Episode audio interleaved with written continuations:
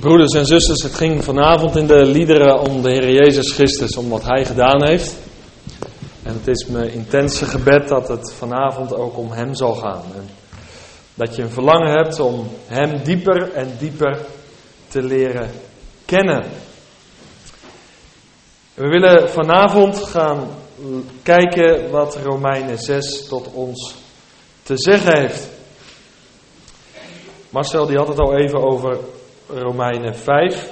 We hebben daar gekeken over de verschillen die er zijn tussen de eerste en de laatste Adam. Tussen Adam en de Heer Jezus Christus. En de overeenkomsten die er tussen beide zijn.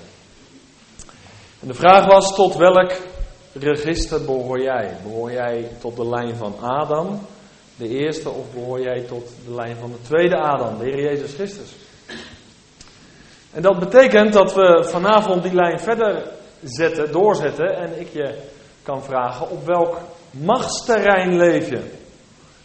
Leef je op het terrein van de eerste Adam of leef je op het machtsterrein van de tweede Adam, de Heer Jezus Christus? En dan kom je bij het onderwerp van vanavond. En dat is altijd een heel spannend onderwerp, hè? Romeinen 6, 7, 8. Heel veel mensen zijn heel erg benieuwd. Wat zou hij daarover zeggen en hoe zou hij over die hoofdstukken denken? En misschien ben je zo hier naartoe gekomen. Maar ik hoop echt dat je de stem van de Heer Jezus zelf zal horen vanavond. En dat Hij je vrij zal maken van elke ballast, ook in jouw denken, die jou vanavond misschien wel verhindert om deze diepe geestelijke rijke waarheid in alle ontspannenheid tot je te nemen. Laten we hoofdstuk 6 met elkaar lezen. Paulus die gaat verder waar hij in hoofdstuk 5 mee is geëindigd. En dat zie je heel sterk hoe hij hoofdstuk 6 begint, dat het één brief is. Wat zullen wij dan zeggen? Zullen wij in de zonde blijven, opdat de genade toeneemt? Volstrekt niet. Hoe zullen wij, die aan de zonde gestorven zijn, nog daarin leven? Of weet u niet dat wij allen die in Christus Jezus gedoopt zijn, in zijn dood gedoopt zijn? Wij zijn dan met hem begraven door de doop in de dood. Opdat met als doel, evenals Christus uit de doden is opgewekt tot de heerlijkheid van de Vader, zo ook wij in een nieuw leven zouden wandelen. Want als wij met hem één plant zijn geworden, gelijk gemaakt aan hem in zijn dood, dan zullen wij ook aan hem gelijk zijn in zijn opstanding. Dit weten wij toch, dat onze oude mens met hem gekruisigd is. Opdat het lichaam van de zonde teniet gedaan zou worden. En wij niet meer als slaaf de zonde zouden dienen. Want wie gestorven is, is rechtensvrij van de zonde. En als wij nu met Christus gestorven zijn, geloven wij dat wij ook met Hem zullen leven. En vrijgemaakt, dat heeft niks met kerkverband te maken, van de zonde bent u dienstbaar gemaakt aan de gerechtigheid. Ik spreek op menselijke wijze vanwege de zwakheid van uw vlees. Want zoals u uw leden beschikbaar gesteld hebt ten dienste van de onreinheid en van de ene wetteloosheid tot de andere wetteloosheid, stel zo nu uw leden beschikbaar ten dienste van de gerechtigheid. Met als uiteindelijk doel heiliging. Want toen u slaaf van de zonde was, was u vrij ten aanzien van de gerechtigheid. Wat voor vrucht dan had u toen van de dingen waarover u zich nu schaamt? Immers, het einde daarvan is de dood. Maar nu, van de zonde vrijgemaakt en aan God dienstbaar gemaakt, hebt u uw vrucht, die tot heiliging leidt. Met als einde het eeuwige leven. Want het loon, de bezoldiging, de uitbetaling van de zonde is de dood. Maar de genadegave van God is eeuwig leven door Jezus Christus, onze Heer. Zo zie je dat als je dit hoofdstuk leest en je de juiste accenten legt en de juiste toon aanslaat, dan komen de bijzonderheden al naar voren, toch? Daarom is het goed als je zo'n hoofdstuk voorbereidt om dat niet zachtjes te lezen. Maar gewoon in de stilte op je, of in een stille kamer hardop te lezen. zodat je duidelijk accenten kan leggen op wat je leest. Dan zie je dat er al iets gebeurt, hè, of niet? Had je het in de gaten? Dan gebeurt er al iets. Nou, dat kunnen jullie ook. Dat is een eenvoudig kunstje om het zo te zeggen. Dat is belangrijk voor jezelf. Romeinen 6. Nou, in hoofdstuk 5 heeft Paulus laten zien de diepte, de rijkdom en de kracht van Gods genade. Dat heeft hij uiteengezet. En nou kan je redeneren, als dat nou zo is, als die genade van God nou zo geweldig is, zo verstrekkende gevolgen heeft. Als dat nou echt zo is, nou van overtuigd zijn, dan, dan kunnen we toch gewoon zondigen. Want, want er is toch genade beschikbaar. Niet je je zonde dan beleid, maar er is genade beschikbaar. Dan kunnen we toch gewoon zondigen. Dan maakt het toch niet meer uit hoe je leeft. Sterker nog, en ik hoop dat je deze begrijpt. Sterker nog, God krijgt door mijn zondige leven de gelegenheid om zijn genade en zichzelf meer en meer te verheerlijken. Dus naar de mate ik zondig, naar die mate, ja in overtreffende trap, kan hij zijn genade juist verheerlijken. Zo zou je ook kunnen redeneren, toch? Nou, als je zo redeneert, dan is dat een teken dat je of de Heer Jezus niet kent. Dat is de ene optie. Dus dat je gewoon helemaal. Nee, je kent hem niet. Je hebt geen relatie met hem.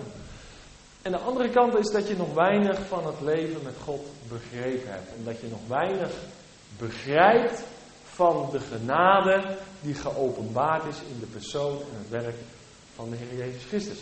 Dat zijn de twee opties als je deze vragen stelt. Maar Paulus die haast zich, hij heeft er gewoon haast mee om af te rekenen met deze redenering. Met deze redenatie. Hij zegt dat in vers 2 van hoofdstuk 6.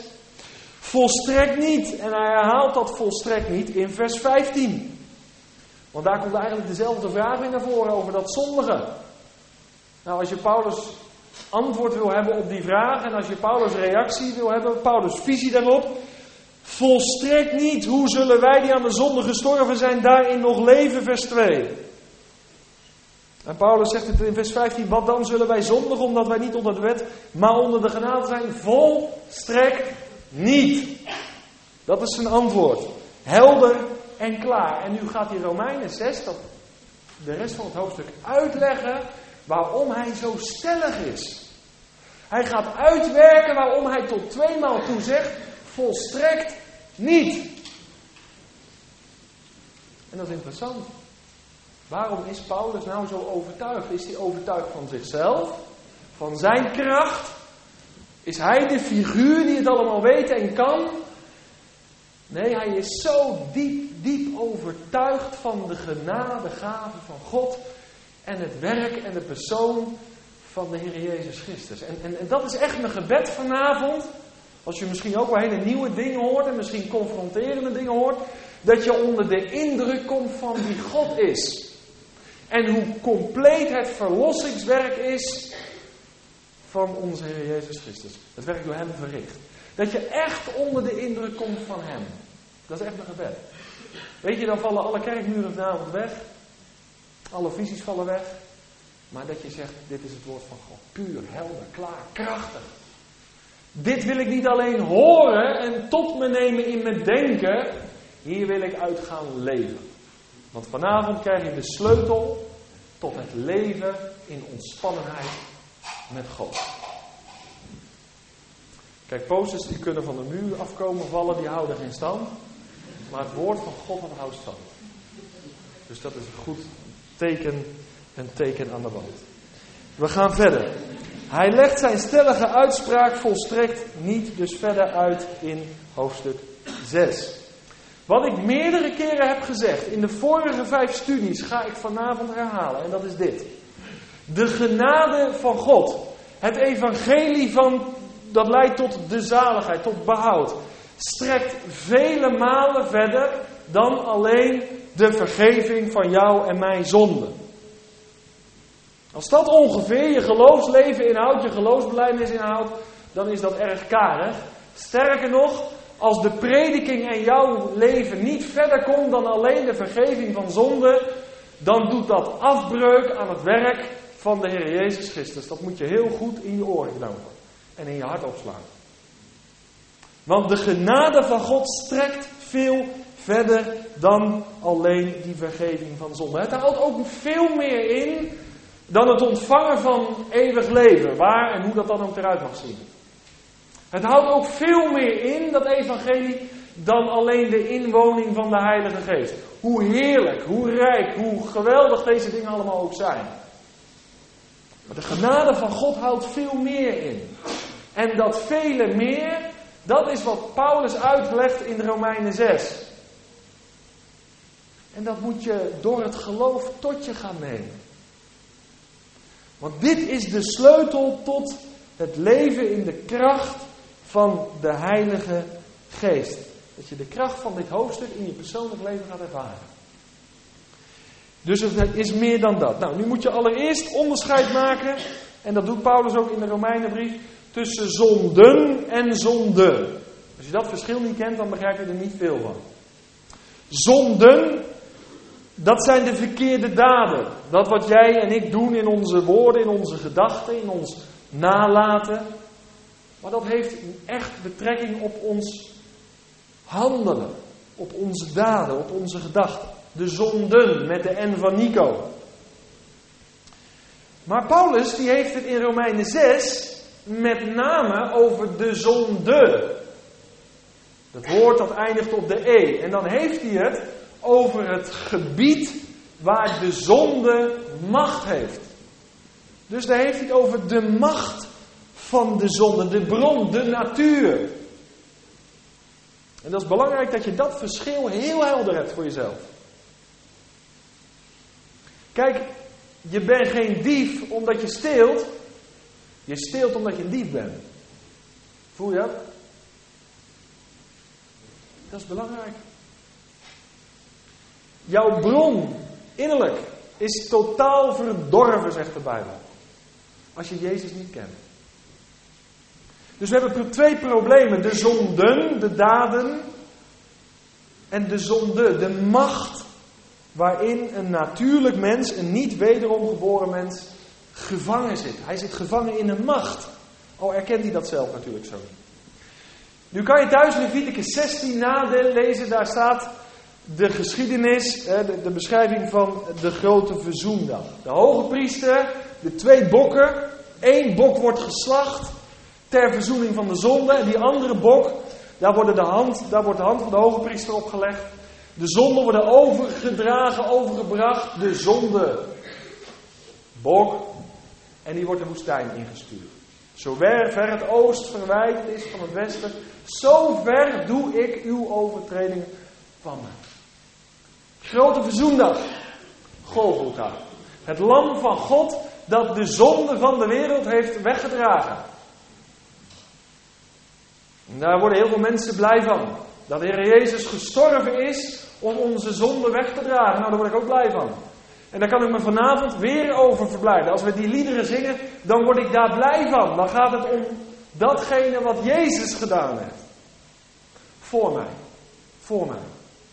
Aan het vloekhout van het kruis, maar ook in de weg van zijn opstanding. Golgotha, de zonde weggedragen. Nou, hoe deel je daarin, in die vergeving van zonde?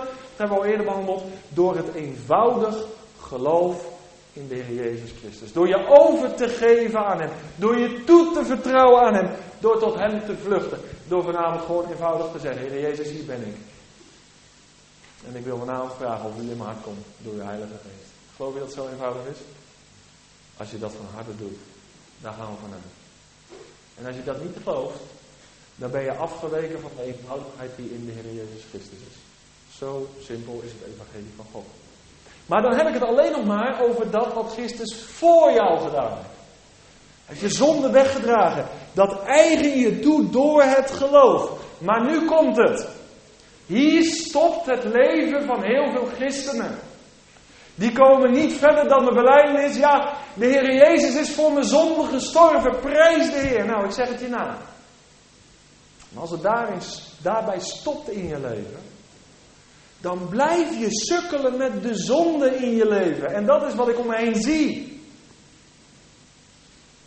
Ja, ik ken de Heer Jezus al tien jaar of ik ken hem al vijftien jaar. En ze tobben nog steeds met dezelfde zonde waar ze mee tobden aan het begin van hun geloofsleven. Ja, maar ik heb vergeving van zonde, Jack, en ik leef dagelijks van genade. Nou, dat is een zeven. Maar in Romeinen 6 komt een sleutel naar voren. Waarin je in die voortdurende wandel met God kan leven. En dat zonde uitzondering wordt in je leven. Geloof je dat? Dat dat kan? En die waarheid moeten we als christenen gaan ontdekken. In de allereerste plaats met ons verstand. Leerstellig. Het uit de Bijbel zien opkomen. Dat de Bijbel dat zegt. Dat dat niet een of andere stroming is die dat leert. Maar dat dat de rijkdom van Gods genade inhoudt. Het is meer, heb ik gezegd, dan alleen vergeving van zonde. Nee, dit is ook die kant van het kruis. Niet alleen Christus voor mij, in mijn plaats, maar door genade ook ik met Hem. En dat is wat ik je vanavond wil leren. En het is mijn gebed geweest, ik heb het met de broeders gebeden. Geef vanavond openbaringskennis. Dat het daalt en zakt en dat alle vooroordelen wegvallen. Maar dat je dat woord van God Romeinen 6 zo tot je neemt, dat je zegt, zie voor het eerst vanavond. Mijn evangelie, mijn geloofsleven bestond tot op dit moment alleen uit het feit dat Jezus voor mij is gestorven. En dat hij mij heeft afgewassen. En stel voor, stel voor, je ontvangt vanavond vergeving van je zonde. Je bent gered. Je wordt gered vanavond, dat kan. Voor zover je nog ongered zit.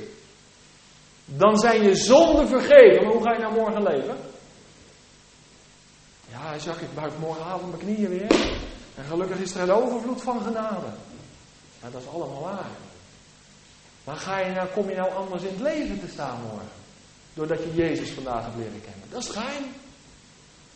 Want ik kan vanavond vergeving van mijn zonde ontvangen, maar wie weet volgende week?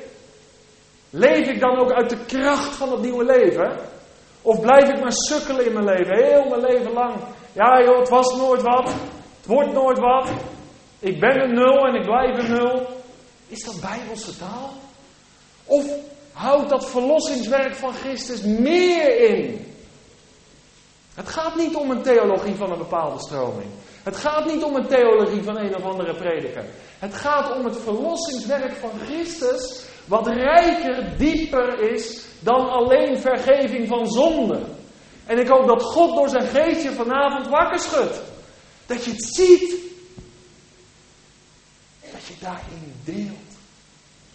Hoe dan? Door geloof. En dat je die waarheid dat jij met Christus gekruisigd bent, net zo stevig in je hart sluit, tegen je hart drukt, als het feit dat hij voor je is. En dan ga je leven veranderen hoor. Is voor mijn geestelijk leven de sleutel geweest. Toen ik dit ging ontdekken. Broeders en zusters, Gods genade en onze behoudenis zijn veel omvattender, rijker, dieper en heerlijker. En daar wil ik vanavond iets van zeggen. Want Heere God heeft in Christus Jezus, laat dat heel duidelijk zijn, het gaat om Hem, om Zijn werk. Maar de Heere God heeft in Hem, in Zijn werk, een compleet werk gedaan. Wij hebben twee problemen. De zonde, onze natuur, de macht waarin we zitten, zoals we geboren zijn, en de zonden. En voor die twee problemen heeft hij één oplossing in één persoon. Jezus Christus. Geloven we dat? Het gaat om dat je het gelooft, hè?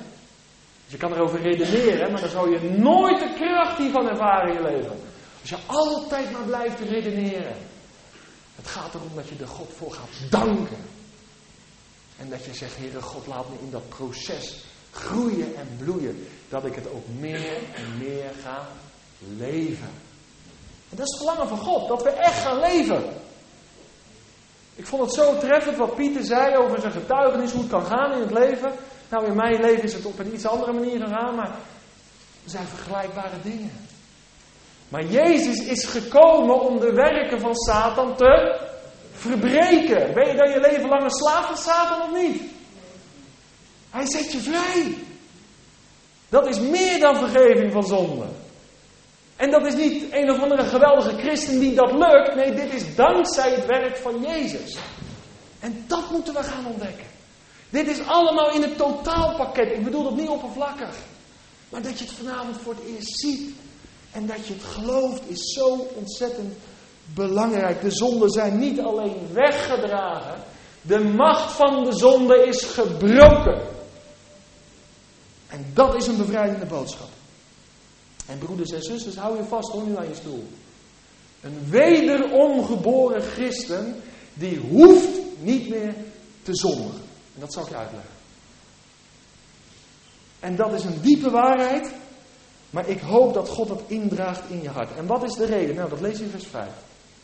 Want als wij met hem één plant zijn geworden, gelijk gemaakt aan hem in zijn dood, dan zullen wij ook aan hem gelijk zijn in zijn opstanding. De Heer Jezus is voor ons aan het kruis gegaan, maar Hij heeft ons helemaal één gemaakt met Hem. Hoe dan? Door eenvoudig te geloven. Ben ik één geworden met Hem. Dat is het proces van enting. Dat is wat Paulus hier bedoelt. De MBG vertaalt het het meest juist vanuit het Grieks, want de MBG, wie leest die de MBG? Nou, daar staat als het goed is samengegroeid. Daar wordt het woord plant of boom niet gebruikt. Nou, vanuit het Grieks is dat de juiste vertaling. We zijn samengegroeid. In vervolgtaal is het ook wel logisch dat ze het woord plant gebruikt hebben. Maar dat is het plaatje wat Paulus daar neerzet. Enting.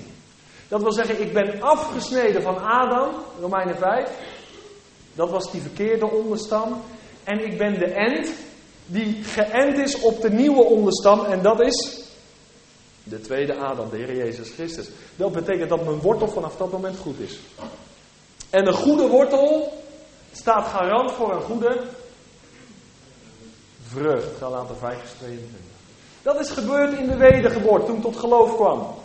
Niet een beetje plak- en pleisterwerk, maar radicaal het mes erin. Af van die oude wortel. En God maakt er totaal iets nieuws van. Wonderlijk hè? Een goede wortel. Met uiteindelijk goede vrucht. Die God wel gevallig zijn. Dat is het doel. En dat is wat Paulus zegt in vers 5. En hij zegt, omdat je nou helemaal één met me bent geworden, met de Heer Jezus bent geworden, dat heeft gevolgen voor jouw leven. En dat is het geheim van een christen. Let goed op, het geheim van een christen heeft dus niks te maken met een krachtig christen of zoiets, of een krachtpatser in het geestelijk leven. Nee, het heeft altijd te maken met de Heer Jezus en wat Hij gedaan heeft. Mag ik dat echt heel dubbel, dik en dwars onderstrepen voordat mijn mailbox morgen weer vol zit? Dat meen ik uit de grond van mijn hart. Het gaat om Hem en om wat Hij gedaan heeft. En door het geloof eigen ik Zijn werk toe voor mijn leven. Want ik ben met hem meegegaan. Het gaat helemaal niet om wie jij bent. Het gaat helemaal niet om wat ik doe. Het gaat erom dat ik deel in dat wat hij voor en met mij gedaan heeft. En omdat ik één plant geworden ben, ben ik waar hij was. Begrijp je wat ik bedoel? En Paulus past dat toe in zijn dood en in zijn opstanding. Ja, sterker nog, hij heeft ons meegenomen. En gezet boven elke macht en kracht en heerschappij in de hemelse gewesten. De wereld onder onze. Dat klonk heel mager. De wereld onder onze. Dat is de realiteit die de Efezebrief beschrijft. Je zegt, Jacques, dit is te hoog. Nou, het gaat er mij ook niet om dat je dat allemaal in één keer kan behappen. Maar we moeten wel de geestelijke realiteit van een christen elkaar leren. Wat zegt de Bijbel erover? Want als je niet weet wie je bent, hoe zou je dan ooit conform je positie gaan leven? Toch? Als je geleerd is, ik ben een nul en ik blijf een nul, hoe zou je dan ooit als een tien gaan leven? Waar niet? Daarom moeten we eerst leren wat zegt de Bijbel over iemand die wederom geboren is. Wat betekent het voor mij als ik tot geloof gekomen ben? Dan moet je vanuit de Bijbel horen. Dat moet verkondigd worden wat ons in Christus geschonken is. Iemand zei wordt, maar dat is een heel lelijk woord. Is. Begrijp je? Daar gaat het om. En naar de mate dat je dat door het geloof meer en meer ziet, zal je ook de vreugde en de zegen daarvan in je leven gaan ervaren. En dat is het. Dat is zo'n verlangen dat God je ogen opent. Dat het echt nieuw voor je is. Zo rijk. Paulus die zegt dus dat het de reden, de grond van dat geheim van een christen verwoord is in vers 5. In die ending. Nou, nog een ander begrip. Wat bedoelt Paulus nou met de oude mens? Dat is ook voor velen toch lastig. Hè? Nou, dat is het leven dat beheerst werd, beheerst, met nadruk op dat woord, door de zon. Het leven in de macht van de zon. Paulus spreekt hier niet zozeer over de daden, maar over de zondemacht waarin je verstrikt zat. Dat is het terrein van Adam. Dat is het gebied waar wij leefden. Dat is het oude leven. Dat is het leven waarin je uit was op de behoefte, bevrediging van jouw ego, van jouw ik. Dat is de oude mens. Dat is het oude leven. Je eertijds.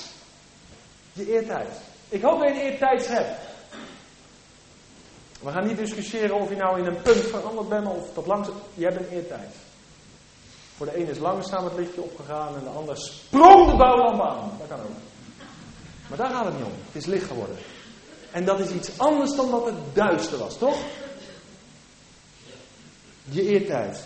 Nou, de vers 6b, wat staat daar? Paulus die zegt daar, opdat het lichaam van de zonde teniet gedaan zou worden en wij niet meer als slaaf de zonde zouden dienen. Wat is een slaaf? Dus ik heb iets gezegd over de oude mens. En wat is nu een slaaf? Want hij gebruikt dat woord een aantal keer. Nou, ik citeer een omschrijving, komt ie. Iemand die het bezit is van en werkt voor iemand anders en zelf niets mag beslissen. Uiteindelijk is het gewoon op commando doen wat er gezegd wordt. Je was een slaaf van de zonde. In wiens dienst was je? In dienst van Satan. In dienst van de zondemacht. Hij is aanvoerder van die macht. Nu heb ik een vraag. Dat was het dienstverband waarin we stonden, toch? Dat was het machtsterrein waar we in leefden. Hoe kan je nou ontrokken worden aan dat dienstverband? Want daar gaat het in Romeinen 6 om. Nou, hoe kan een slaaf ontrokken worden? Nou, dat is twee manieren. Of hij wordt vrijgekocht, of hij gaat dood. Meer smaken zijn er niet. En eigenlijk kan je in het evangelie beide toepassen, maar Paulus legt de nadruk op de laatste. Hoe kan je nou aan het machtsterrein van Satan ontkomen? Door dood te gaan. En ik zeg dat met eerlijk, maar hebben zonden nog impact op een dood iemand? Hebben zonden nog impact op een lijf wat opgebaard staat? Nee toch? Er is maar één manier om aan het machtsterrein van Satan te ontkomen. Amen.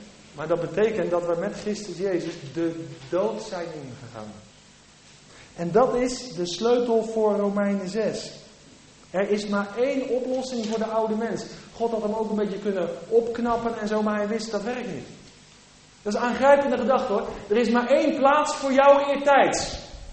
Er is maar één plaats voor het leven wat jij leidde, wat gedomineerd werd door de zonde. Er is maar één oplossing om uit de zondemacht te komen. De Bijbel zegt dat is de dood. Dat is de enige manier om dat machtsgebied te verlaten. Om de duisternis te verlaten. Dat machtsgebied moet je even, even onthouden, dat begrip. Regeren, heersen, slaaf zijn. Dat betekent dat we in de macht waren van iets. Daar werden we door vastgehouden. Nou, dan kan je natuurlijk gaan vechten op dat terrein om eruit te komen. Maar je wint het niet. Er is maar één manier. Sterven. Doodgaan. Want dan heeft de zonde geen impact meer op je. Dat zijn we allemaal over eens, hè? Maar hoe kom ik nou op dat andere gebied? Want daar lig ik nou dood. Er is geen leven in. Zo dood als een pier. Durf je daar aan op te zeggen vanavond? Ik hoop dat het al een beetje begint duidelijk te worden.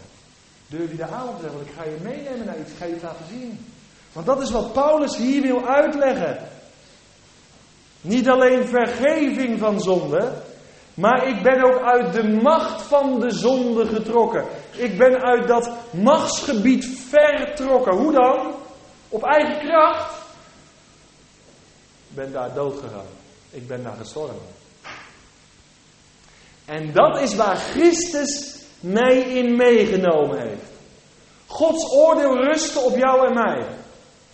En er kon maar één vonnis geveld worden over jou en mij, oude mens. De dood in. En die weg is de heiland gegaan. Er was maar één manier om radicaal en totaal. Kijk, God doet nooit halfwerk, weet je wel. Mensen doen nog een beetje plak en pleister of zo. Radicaal en totaal afgelopen met die oude mens. Je gaat met mijn zoon de dood in. Hij neemt je gewoon mee. En ik ga je, let op hoor, ik ga je uit die oude wereld wegvoeren.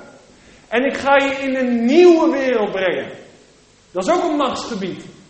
Daar is ook heerschappij. Dit moet je pakken. Dit is wat Paulus bedoelt.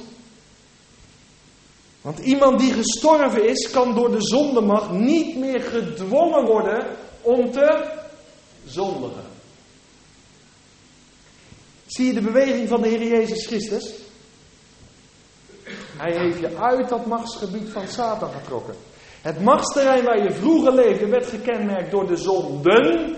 Dat was je levenselement. Daar voelde je je thuis in. Dat machtsgebied werd gedomineerd door de tegenstander, door Satan. Je was een slaaf van de zonde. Ja, sterker nog, zegt Paulus in Romeinen 6. Je stelde je beschikbaar voor de zonde. Dat was op dat, op, op, op dat terrein, op dat gebied waar je in de macht was van Satan. Maar in dat gebied, waarvan dit de kenmerken zijn, in dat gebied ben je gestorven. Dus je kan jezelf nu beschikbaar stellen voor de zonde. Begrijp je nou Paulus' vraag in het eerste vers? In dat gebied ben je gestorven, dus je kan je niet meer ten dienste stellen aan de zonde. De Satan heeft geen macht meer over je. Je bent geen slaaf meer van de zonde. Waarom? In dat gebied ben ik gestorven, want dat was de enige oplossing. En ik ben met Christus gestorven, want hij is datzelfde oordeel voor mij gestorven. Dit is belangrijk. En vervolgens heeft Christus je meegenomen naar een nieuwe wereld. En je bent als een nieuw mens opgestaan. Je bent in een ander machtsterrein gekomen. En wat, is, wat zijn daar de kenmerken van? Gerechtigheid. Weet je wie daar Heer en Meester is? Jezus. Weet je wie daar mijn krachtbron is? Niet de zonde, maar Jezus zelf. En, en weet je wat je nou gaat doen in dat nieuwe machtsterrein? Waar je slaaf geworden bent van Jezus, want je bent nog steeds slaaf hoor. Maar wat een bevoorrechte positie. Slaaf van Jezus. En, en weet je wat je in dat nieuwe machtsterrein gaat doen? Daar ga je je leden beschikbaar stellen voor God. Wat een hoogmoedige leer is dat Romeinen 6. Nee, helemaal niet. Ik ben gestorven. En ik ben met Christus gestorven. Hij heeft me meegenomen. Er was geen redder meer aan aan die oude mens van mij. Dus hij heeft er radicaal en totaal mee afgerekend. En die twee werelden, die twee machtsterreinen. Ik hoop dat je het plaatje echt ziet voor je. Daar ben ik, van de ene ben ik naar de andere overgegaan. En Paulus leert dus dat je als wedergeboren mens niet meer onder de macht van de zonde staat. Je hoeft dus niet meer te zondigen. Waarom niet? Je hebt een andere heerser gekregen. Je bent een ander gebied ingegaan. Je bent ontrokken aan het gebied waar de zon het voor te zeggen had. Je bent geen slaaf meer, want je bent doodgegaan. Zie je het? En in dat nieuwe gebied, ja, dat is echt leven. Je hebt een nieuwe autoriteit gekregen. Dat vinden we heel eng, hè? Ik ben met Christus opgestaan. Ik heb de geest van God in mijn hart ontvangen. Ik loop niet meer achter de zonde aan. Ik kan dus weerstand bieden. Waarom? Omdat ik een heel nieuw terrein in ben gegaan. Ben een hele nieuwe wereld ingegaan. Het is een nieuwe wereld voor me open gegaan. Ik dacht vroeger alleen in vergeving van zonde. En ik top tot mijn dood toe in dat machtsterrein van zonde en Satan en duizend. Helemaal niet zo. Ik ben een nieuwe wereld ingegaan. Waar Christus het voor het zeggen heeft. En je zal zeggen, ja, maar hoe dan verder? Nou, vers 11. Paulus die leert ons echt rekenen. De gerechtigheid werd ons toegerekend, zegt hij in Romeinen 5. Of 4 alweer. In vers 5 zegt hij 1 plus 1 is in de Bijbel 1. Dan is hij ook al aan het rekenen. Ik en Christus, we zijn niet twee, we zijn één geworden. Hij is allemaal aan het rekenen. Dus als christen, misschien zeg je nou, ik was op de lagere school niet zo goed in rekenen. Nou, als christen moet je wel leren. Want 1 plus 1 is in de Bijbel 1.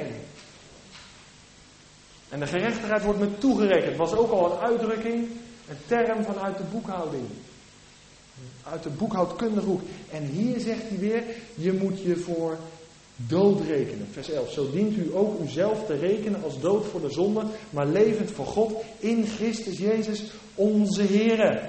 Houd het ervoor, zegt hij. Beschouw jezelf als. En nu moet je goed opletten.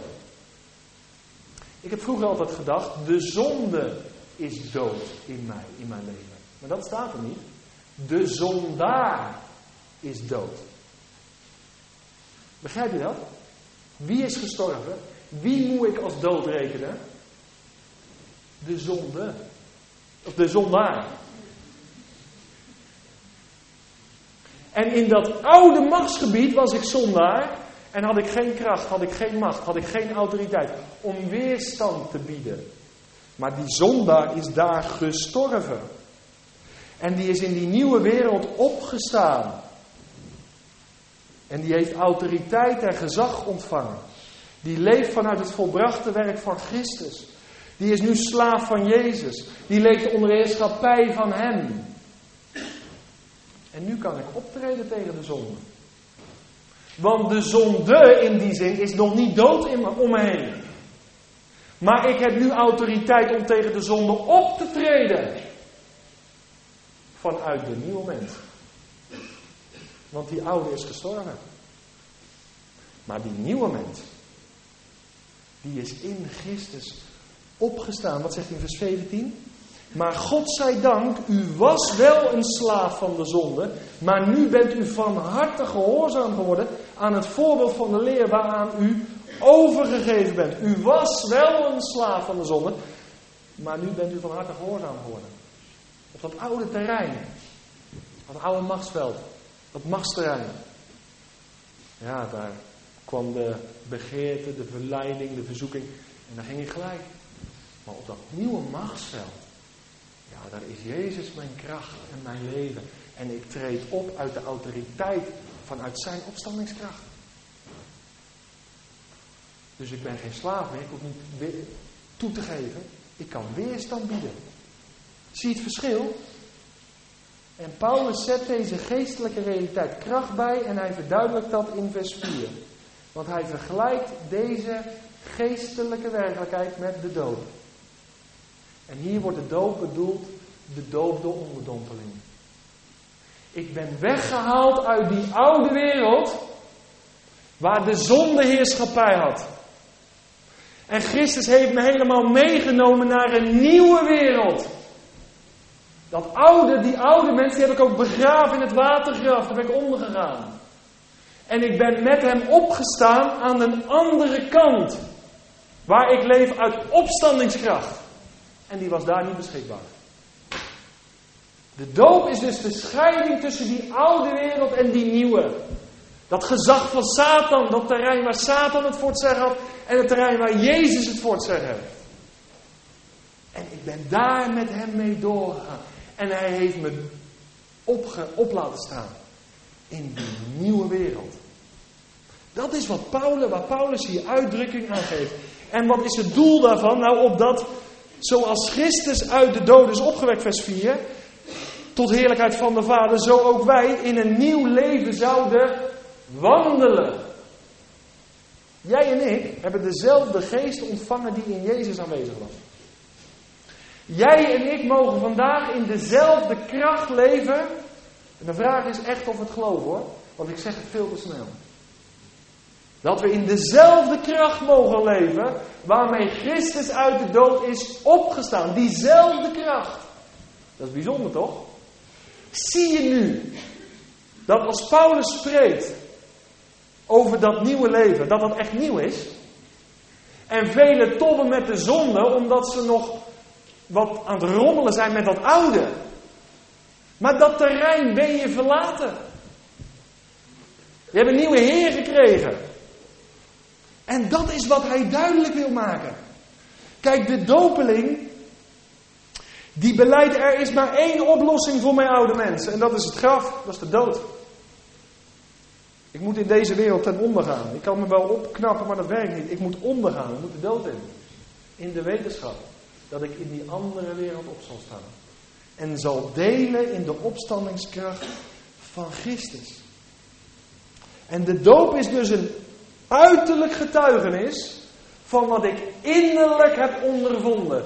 De geestelijke realiteit die ik innerlijk heb ondergaan, daar geef ik uiterlijk getuigenis van. Niet alleen ten opzichte van broeders en zusters, maar ook ten overstaan van de geestelijke machten en krachten in de lucht. Ik ben niet meer van jullie. Ik heb jullie terrein verlaten. Ik heb een andere meester. Ik ben slaaf van Jezus. Ik leef uit zijn opstandingskracht. Bied weerstand. En hij zal van u bieden. De Satan. Voel je En als wij deze dingen niet helder hebben, dan blijf je worstelen met de zonde in je leven. Want dan zeg je, ja joh, ik leef van genade en ik heb één keer in mijn leven vergeving van zonde ontvangen. En gelukkig mag ik morgenavond weer bij de Heer God aankloppen. En dat mag, laat dat heel duidelijk zijn. Maar God wil jou een leven laten leiden. Niet omdat jij zo'n krachtig figuur bent. Maar als je dit plaatje ziet, dankzij de kracht van Jezus, die openbaar kwam in zijn opstanding. Hij wil je een leven laten leiden. Waarin je steeds meer gaat lijken op de Heer Jezus Christus. En waarin je zijn beeld gaat vertonen. Dit is zo, zo belangrijk. Je bent van machtsgebied veranderd. En iemand vraagt, hoe deel ik nou in deze heerlijke geestelijke realiteit? Hoe denk je? Hoe komt het? Dat zoveel christenen wel geloven in de vergeving van zonde. Dan vraag ik iemand, hoe weet je nou zo zeker dat je zonde vergeven zijn? Nou, ik geloof in de Heer Jezus Christus. Dat hij voor mij aan het kruis is gegaan. En dat hij als die zondebok de zonde heeft weggedragen. En zover het oosten is van het westen, zover heeft hij mij overtreden. Amen. Gewoon door het geloof, Jacques. Zo bijzonder, nee, zeker bijzonder. Maar hoe krijg je deze geestelijke realiteit in je leven? Niet op een andere manier dan door eenvoudig te geloven. Want dit behoort tot het basispakket van elke christen. Maar dit is de blinde vlek in heel veel christenlevens. Omdat ze het nooit hebben. Bid er maar veel om, jongen. En ik heb ermee geworsteld in mijn leven. Totdat deze waarheid openging. En dat ik meer en meer mocht gaan ontdekken dat de rijkwijde, dat de uitgestrektheid van het offer van Christus veel verder reikt dan ik nog ooit had kunnen bedenken. Wat een magere evangelie als het alleen gaat om de vergeving van zonde. Lieve broeders en zusters, we zijn een heel nieuw gebied ingegaan. Waar Jezus Heer is, daar ben ik hem zo dankbaar voor. En ik mag in zijn autoriteit op gaan treden. Ik mag in die autoriteit gaan staan. En ik mag op die manier veranderd worden van heerlijkheid tot heerlijkheid. Wat hoogmoedig. Je begrijpt het niet.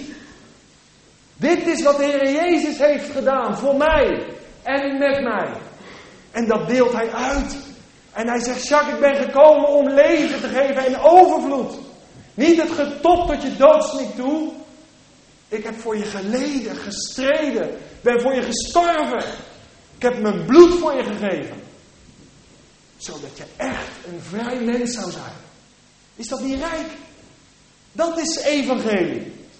Dat is blijde boodschap. Dat is goed nieuws. En wie krijgt hiervoor alle eer? Ik? het gaat helemaal niet om mij. Het gaat erom wat er met mij gebeurd is. Waar ik in meegenomen ben. En waar ik vervolgens uit mag leven. Dit is toerusting tot dienstbetoon. En met alle respect, lieve mensen, maar bidden maar wil, dat is niet toerusting tot dienstbetoon. Waar delen we in? Wat is onze positie? Waar mogen we door genade in staan? In deze dingen. Opdat je er naar kijkt en zegt, nou, zo aardig. Tjoh, nog nooit gehoord eigenlijk. Nee, dat je daaruit gaat leven. En dat komen die dingen in jou niet altijd die gevoel, We zijn Romeinen 6 aan het behandelen, ja? En ik wil eerst dat je deze waarheden tot je neemt. Weet je wat ik wel eens merk? Dan spreek je over 6 en men denkt aan 7 als je als aan het spreken bent. Ja, dan kan je wel zeggen, ja, dan mis je de 7 vanavond. Dat zeg ik je wel. Allemaal te redeneren. Ja, maar mijn gevoel. En, en de praktijk is zo weer bastig.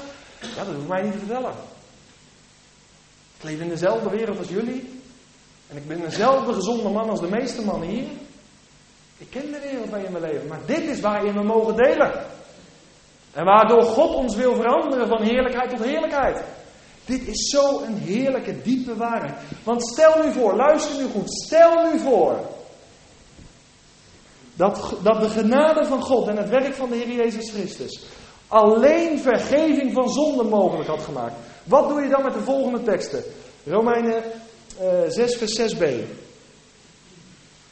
Daar staat op dat het lichaam van de zonde teniet gedaan zou worden en wij niet meer als slaaf de zonde zouden dienen. Wat doe je daarmee dan, als het alleen gaat om vergeving van zonde? Dat is waar, maar het gaat om de praktische omzetting naar de, de omzetting naar de praktijk van alle dag. Wat doe je met vers 12? Laat de zonde dan niet in uw sterfelijke lichamen regeren. Als Christus alleen voor de zonde gestorven is en daar verder niks gebeurd is in mij, met die bron die die deugt. Als ik niet van machtsterrein veranderd ben, dan krijg ik in dat machtsterrein van duisternis vergeven van zonde en dan top je maar wat raak. Nee, ik ben van machtsterrein veranderd. En ik heb een nieuwe meester gekregen. Dat is evangelie. Dat is verkondiging. Dat is waardoor ik staande kan blijven in de wereld van vandaag. Dat is waardoor ik actief en fris geestelijk leven kan leiden vandaag. En wat doe je met een vers als vers 14a? Want de zonde zal over u niet heersen. Als Christus alleen gekomen zou zijn om de vergeving van zonde te schenken. Wat doe je met die teksten? Broeders en zusters. Nu wij door het geloof vergeving van zonde hebben ontvangen. En overgegaan zijn naar een ander machtsgebied. Roept Paulus jou en mij vrijmoedig op. Vanuit die nieuwe positie, hè, let wel, vanuit die nieuwe positie. Wat roept hij op? Vers 13, komt hij. Zo indrukwekkend dit. En stel uw leden niet ter beschikking aan de zonde als wapens van ongerechtigheid. Maar stel uzelf ter beschikking aan God als mensen die uit de doden levend zijn geworden. En laat uw leden wapens van gerechtigheid zijn van God. Hoe passen we dit dan in de prediking in? Hoe voegen we dit dan in in ons leven? Als we alleen vergeving van zonde ontvangen. Hoe rijk dat ook is, laat dat heel duidelijk zijn. Maar ik, ik hoop dat het punt valt. We hebben ook gezag gekregen. Nieuwe autoriteit gekregen. We leven onder een nieuwe meester. En daardoor, vanuit die nieuwe positie, ben ik dus heel actief om mijn leven ter beschikking aan God te stellen. In dat oude machtsterrein, hier ben ik. Satan om u te dienen. Ik leef me uit in de zonde. Ik ben er in de macht van, maar het is ook mijn levenselement. Ik ben een varken die vindt het heerlijk om in de modder te rollen. Maar in dat andere machtsgebied, daar zijn alleen mensen met een kattennatuur. Die rollen niet in de modder. En als ze vallen, springen ze eruit. En likken zich schoon. Ze reinigen zich. Waarom? Dat is niet hun levenselement, de modder. Maar een levenselement is om met Jezus te wandelen. Dag in dag uit. Ik wandel in het licht met Jezus. Ja, zo nu en dan is Jacques. Proef er soms iets van. Dat is niet het verlangen van. Hij wil dat je daarin leeft en dat je daaruit leeft. Hij heeft het alles verworven. En dan vers 19, dan gaat Paulus verder. Ik spreek op menselijke wijze vanwege de zwakheid van uw vlees. Want zoals u uw leden beschikbaar gesteld hebt ten dienste van de onreinheid in je oude toestand. Toen je leefde onder beheersing van Satan. En van de ene wetteloosheid tot de andere wetteloosheid. Stel zo nu uw leden beschikbaar ten dienste van de gerechtigheid. Er is iets anders in je. Je hebt dus de keuze als wederom geboren christen om je leden ten dienste aan God te stellen. Geloven we dat? Ik dacht vroeger dat ik daar leidelijk in was. En dat is heerlijk voor dubbelhartige mensen. Ja joh, het is nou helemaal zo. Dat karakter van mijn vader ook. Mijn opa ook en ik heb het ook. En daar moet ik het mee doen. Ik bedoel dit niet grappig. Maar zo leven zoveel christenen vandaag. Alsof Gods genade geopenbaard aan het kruishout van Golgotha. En is er opstandingskracht dat karakter niet zou kunnen verbreken? Is daar straks de dood voor nodig om een einde te maken aan het leven? Lieve mensen, hij is gekomen om de werken van de duisternis te verbreken in jou en mijn leven. Het gaat niet om jou, het gaat om wat hij, wat hij gedaan heeft. Dat is zo heerlijk, dat is zo rijk. En, dan moet ik dit zeggen, als ik over spreek, wat denk je dan aan? Wat denk je dan aan? Nou, Paulus bedoelt hier gewoon je ledematen. Je tong. In mijn eertijds wijde ik mijn tong aan roddel. Joh, heb je het al gehoord? Ongekend. Zij gaan ook uit elkaar. Altijd al gedacht. Dat hè. Dus je stel je tong ter beschikking aan ongerechtigheid. Hoe sta je vandaag op? Moet je morgenochtend gewoon doen. Jullie gaan morgenochtend allemaal aan mij denken. Als je het leven hebt. Want dan ga je morgenochtend opstaan. Het eerste wat je doet, wat je uit je bed komt. Heer God, ik ben van machtsterrein veranderd. En ik laat me niet meer leiden door mijn oude, door mijn oude mens, want die is gestorven, ben voor u opgestaan. Hier heeft u mijn tong. Ik wil uw lof verkondigen vandaag op kantoor. Misschien bij koffiezetapparaat of zo, als je toevallig die collega's ziet. Begrijp je? Ik wil mijn tong daarvoor beschikbaar stellen. Hier heeft u mijn ogen. Niet om te zetten op internet wat mij innerlijk verontreinigt. Te surfen op internet wat mij innerlijk verontreinigt. Maar om te aanschouwen de wonderen van uw wet en van uw schepping. Hier heeft u mijn ogen, Heer, voor vandaag. Ik stel ze ter beschikking aan u. Hier heeft u mijn ellebogen. Niet meer om ellebogenwerk in de gemeente te verrichten. Maar ik wil mijn handen gebruiken om u te loven en te prijzen. Hier heeft u mijn ledematen. Vroeger ellebogenwerk. Dat was in het masterrein van Satan. Maar daar ben ik gestorven. Ik leef nu hier. Ik wil u verhogen en verheerlijken. Hier heeft u mijn benen waarmee deze tempel vervoerd worden. Bied ze morgenochtend aan u aan, Heer. Hier ben ik. Zodat ze die tempel brengen op plaatsen waar u verheerlijk wordt. Heb je een keuze of niet?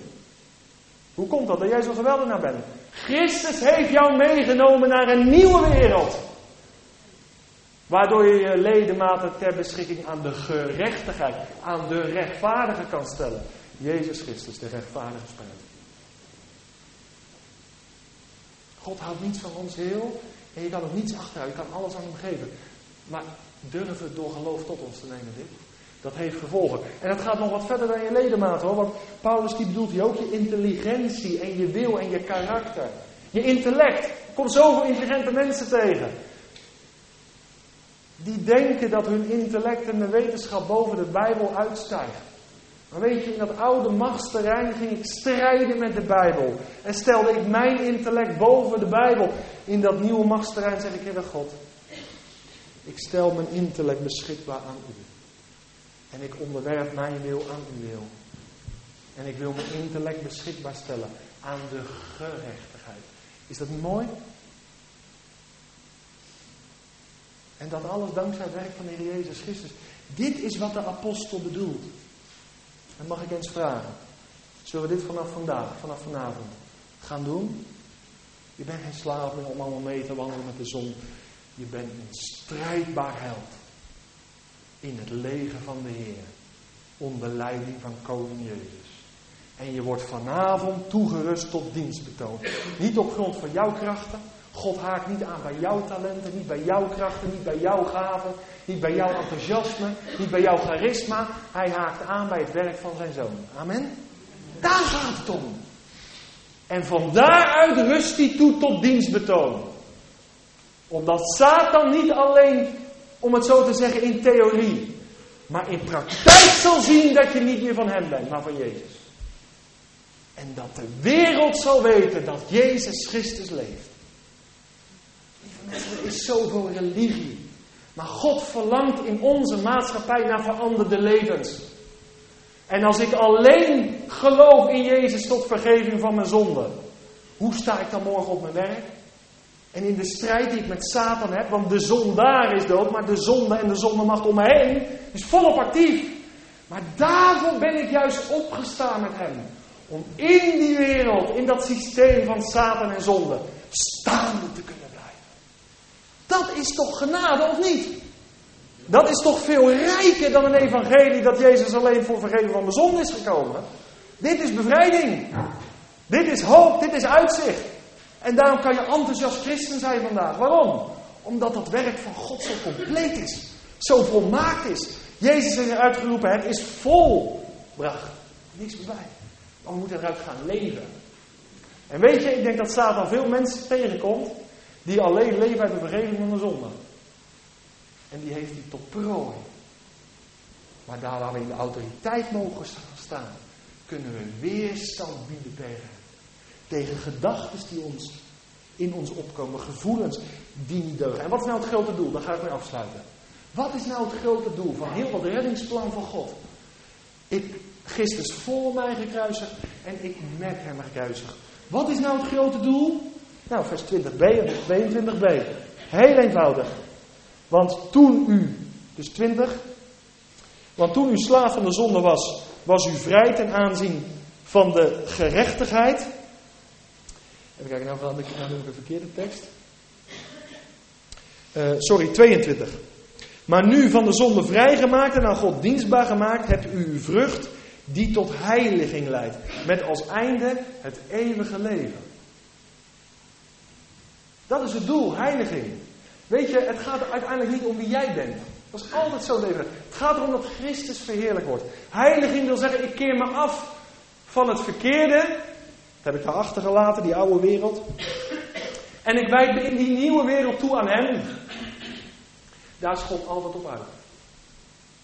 Wij hebben genade nodig om heilig voor God te leven. Maar je hebt geloof nodig om die genade, waarin dat leven, dat breken van de zon, het hele complete pakket al beschikbaar is, tot ons te nemen. Dat is beschikbaar gesteld. Gods idealisme, heb ik hier gezegd, is ook zijn realisme. En om dit te bereiken, om veranderd te worden, want dat is heiliging, naar het beeld van Jezus, zodat de ablassewaard niet ziet, hé, hey, dat is iemand van de Pinkstergemeente. Volgens mij gaat zij naar de hervormde kerk. Dat hebben we niet nodig. We hebben nodig, hé, hey, daar gaat een volgeling van Jezus. Die heeft niet alleen vergeving van zonde ontvangen, die leeft, een, die leeft daadwerkelijk een ander leven. Die, die, die lijkt op Jezus. Dat hebben we nodig. Echte ambassadeur. Niet in, in, in, tussen je oren alleen, maar in de daad. En dan heb je dat nieuwe machtsgebied nodig. Valt het? Ik hoop het echt dat het duidelijk is. En dat God het ingrift in de diepste diepte van je ziel. En dat het er nooit meer uit zal gaan. Dit is zo'n rijke waarheid. Die mij bevrijd heeft van de kram om heilig voor God te leven. Ja, de macht van de zon is gebroken. Ik ben een nieuwe werkelijkheid ingegaan. Ik ben nu slaaf van Jezus. Ik voel het nog niet zo. De praktijk is nog zo weerbarstig. Wacht rustig Romeinen 7 af. Maar in deze waarheden delen jij en ik. Als je vanavond beleidt, ik ben wederom geboren. Christus is voor mij gestorven. En ik ben met hem gestorven. Ik leef niet meer, maar Christus leeft in mij. Ik leef onder zijn beheer. Op een nieuw terrein. Waar Jezus het voor het zeggen heeft. Wat een rust. Wat een ontspanning. In de voorbereiding las ik zo'n mooi voorbeeld van een zondagschoolmeester en een meisje. In een van de verklaringen die ik las. Er was eens een zondagschoolmeester die aan een meisje vroeg: Waar is Jezus nu? Ze dacht even na en ze antwoordde: Jezus is in mijn hart. Oké, zei de zondagschoolmeester, maar wat ga je nu doen als de duivel morgen aan jouw hart klopt? Weer dacht ze even na. Ten slotte gaf ze een antwoord waar weinig christenen aan zouden denken. Meeste zei ze, dan zou ik de Heer Jezus naar de deur sturen. Hier ligt het geheim van het overwinningsleven. Jezus is Heer van mijn hart. Daar ligt het geheim. En daarom stem ik met Paulus in. Wat hij schrijft aan de Galaten 2 vers 20. Ik ben met Christus gekruisigd. En niet meer ik leef, maar Christus leeft in mij. En voor zover ik nu in het vlees leef, leef ik door het geloof in de Zoon van God, die mij heeft liefgehad en zichzelf voor mij heeft overgegeven. Gods genade is genoeg om van te leven. Is genoeg om van te sterven. Het is beschikbaar. Het is volkomen om toegewijd vandaag te leven. In overwinning. En om veranderd te worden van heerlijkheid tot heerlijkheid. Vader in de hemel, wil u hartelijk bedanken. En ik voel zo dat ik beperkt ben in de uitleg. U heeft zo'n compleet werk gedaan. Voor ons mensen en met ons als wederom geboren mensen. En Heere God, u weet hoe ik heb gestreden en gebeden voor deze avond. Dat het zou vallen. Omdat ik weet dat zoveel mensen worstelen met de zonde. Die in de veronderstelling leven dat ze nog steeds in de zondemacht zich bevinden. Als ze u hebben aangenomen. Maar u heeft ze in een andere machtsterrein gebracht. Want die oude mens is gestorven. En die nieuwe is met Christus opgestaan. Reken dan. Hou het daarvoor. Dat je voor de zonde dood bent. En heren, voordat er allerlei gedachten in ons opkomen, of die zijn al opgekomen, allerlei bezwaren en jamaren. Geef dat we eerst deze waarheid zullen overdenken. En ik bid u, heren, voor ieder die hier is, dat u ons openbaringskennis geeft. Dat we meer en meer inzicht krijgen in het werk en de persoon van Christus Jezus. En ik ga Petrus zo goed begrijpen dat we op moeten wassen. In kennis en genade van Hem. Dat is de sleutel tot het leven. Uit Hem en door Hem. En tot Hem zijn alle dingen. Glorie aan het land. Van nu aan tot in gaan. Amen.